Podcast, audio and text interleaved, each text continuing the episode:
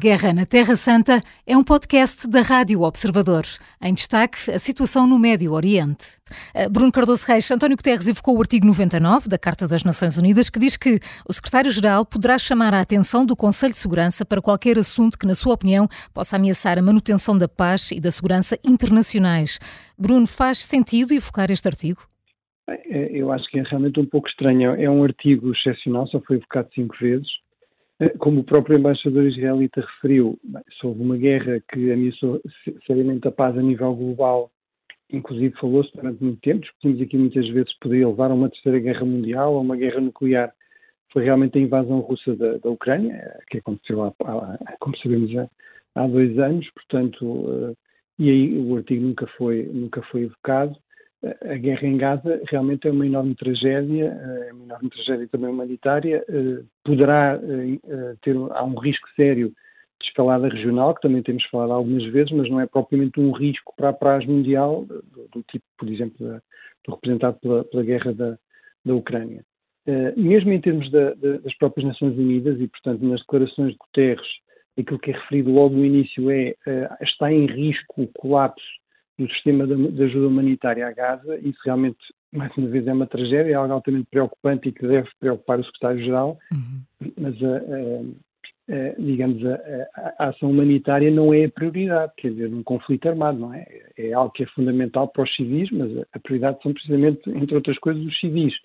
Ora, nós já tivemos conflitos, inclusive recentes, uh, e vou citar dois exemplos, o, o, o Afeganistão e uh, uh, a Etiópia em 2022, entre 2020 e 2022, a guerra civil na, na, Etiópia terá resultado na morte de entre 350 mil e talvez 600 mil, há quem fale até em um milhão de pessoas.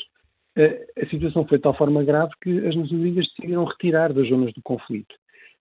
portanto, isso foi realmente um colapso completo e aí houve uma retirada voluntária das Nações Unidas. aconteceu a mesma coisa no Afeganistão, houve várias ameaças e houve retirada também de uh, agências das Nações Unidas, nomeados, por exemplo, em 2022, 2023. Portanto, uh, mesmo em relação a esse critério, digamos, do colapso, uh, ou de ser impossível, no fundo, prestar ajuda humanitária, já houve situações aparentemente mais graves em que o artigo também não foi evocado. Aparentemente, aquilo que o Guterres está aqui a tentar fazer, no fundo, é aumentar a pressão sobre, sobre Israel e, eu diria, sobretudo, sobre os Estados Unidos. Uh, agora, é duvidoso que isso seja muito eficaz. A reação da parte de Israel é de crescente irritação com, com a postura das Nações Unidas. No fundo, é a ideia de que uh, as Nações Unidas são, uh, por regra, hostis a Israel, são, discriminam a Israel em relação a, outros, a outros Estados e a outros, a outros conflitos. Em relação aos Estados Unidos, veremos, veremos se essa aposta funciona. realmente, os Estados Unidos não gostaram de ficar isolados no veto uhum. a esta resolução, que resultou da evocação do artigo 99, Uh, mas com razões que também são ponderosas. Por exemplo, do facto de, mais uma vez, esta resolução se recusar a condenar o ataque do 7 de outubro, que nunca foi ainda condenado, há dois meses depois, nunca foi condenado pelas Nações Unidas.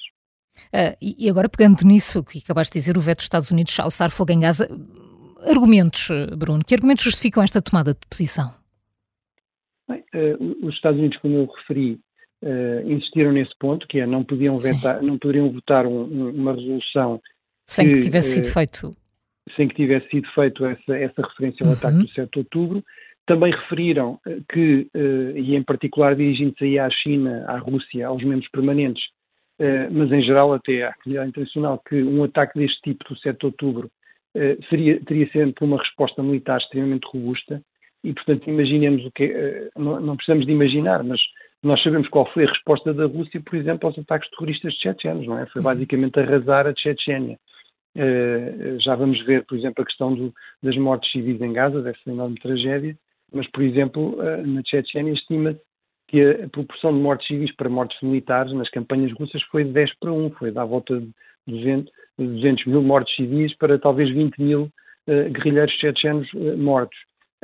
sabemos o que é que a China, por exemplo, fez, por causa de alguns poucos, relativamente poucos, comparados até com a Europa, ataques terroristas jihadistas de, de militantes uh, islamistas do, do Xinjiang, uh, do Turquestão chinês.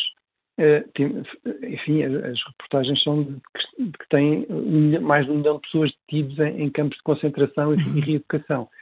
portanto, os Estados Unidos insistiram nesse ponto, que não se poderia privar Israel do direito de defender e, sobretudo, tem insistido também em público e em privado que a forma certa de abordar a questão e de fazer pressão sobre Israel é mostrar a Israel que se percebe que tem de haver aqui algum tipo de resposta militar, que realmente não é possível uh, negociar com o Hamas sem fazer uma enorme pressão militar sobre o Hamas, inclusive para obter a libertação dos reféns, que foi outro ponto que também foi referido, e portanto o que é fundamental é, no fundo, uh, fazer essa pressão sobre Israel, deixando claro que se percebe que Israel tem aqui uma tarefa militar uh, muito difícil. Agora, em termos realmente da imagem global dos Estados Unidos, não foi ideal, não é? Esta situação de ter uh, toda a gente a votar a favor da Revolução, apenas a Grã-Bretanha a abster-se, os Estados Unidos a, uh, a vetarem. Uhum. E, portanto, imagino que os Estados Unidos também, imagino não, sabemos que os Estados Unidos estão realmente a reforçar, a aumentar ainda mais a sua pressão sobre Israel para, nas fases seguintes da campanha, procurarem usar a força de uma forma mais discricionária, evitar o mais possível cometer qualquer tipo de crimes de guerra ou ações que possam ser mais criticáveis nesta resposta militar ao Hamas. Mas e agora que impacto tem tudo isto no que segue em Gaza? Bem, eh, essa é realmente a, grande questão eh, e, no fundo, aí os Estados Unidos têm estado a insistir, inclusive publicamente, eu já citei aqui a, a essas palavras do secretário uhum, da Defesa, sim. de um general que tem muita experiência neste tipo de guerras de guerrilha, no sentido de dizer aos israelitas que, atenção, que numa guerra de guerrilha a população é absolutamente central. Eh, o Israel corre o risco, no fundo, conseguir resultados militares à custa de resultados políticos e estratégicos, ou seja, no fundo, transformar uma vitória tática numa derrota estratégica, eh, empurrando a população civil para uma posição de hostilidade a Israel e, no fundo, permitindo ao Hamas, que por muito que seja desgastado militarmente, muito dificilmente será completamente eliminado, este tipo de movimentos, eh, enfim, que tem uma dimensão também política, que se disfarça entre a população, cujos os, os militantes, cujos os, os, guerrilheiros e terroristas podem facilmente abandonar as armas, esconder as armas, voltar a esconder-se, misturar-se entre a população. Uh, no fundo, aí o fundamental é depois evitar que o Hamas consiga reconstituir, não é? Consiga reconstituir a sua força, recrutar novas pessoas para uhum. substituir aqueles que uh, sejam eliminados por vir esta campanha. E, portanto, aí o receio é que realmente Israel não esteja a pensar nessa dimensão, não é? Que não esteja a pensar na dimensão política, no que é que vai fazer a Gaza a seguir, depois de ela ter sido, em, pelo menos em termos das suas infraestruturas, ter sido em grande parte arrasada, uh, como lidar com a população civil, e aí realmente os sinais são, são bastante preocupantes.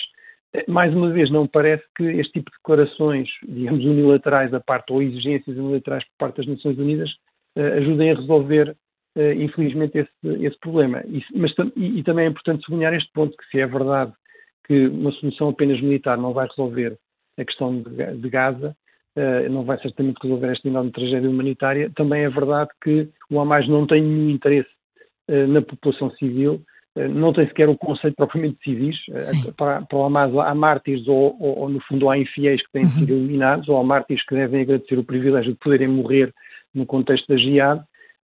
mas, mas também é verdade que sem o Hamas significativamente enfraquecido, muito dificilmente será possível uh, avançar para qualquer tipo de negociação de paz no contexto palestiniano ou também para qualquer uh, contexto de pacificação e desenvolvimento de Gaza. A Guerra na Terra Santa é um podcast da Rádio Observador. Vai para o ar de segunda a sexta, depois do noticiário das nove e meia da manhã e tem nova edição depois da síntese das quatro e meia da tarde. Está sempre disponível em podcast. Eu sou a Maria João Simões.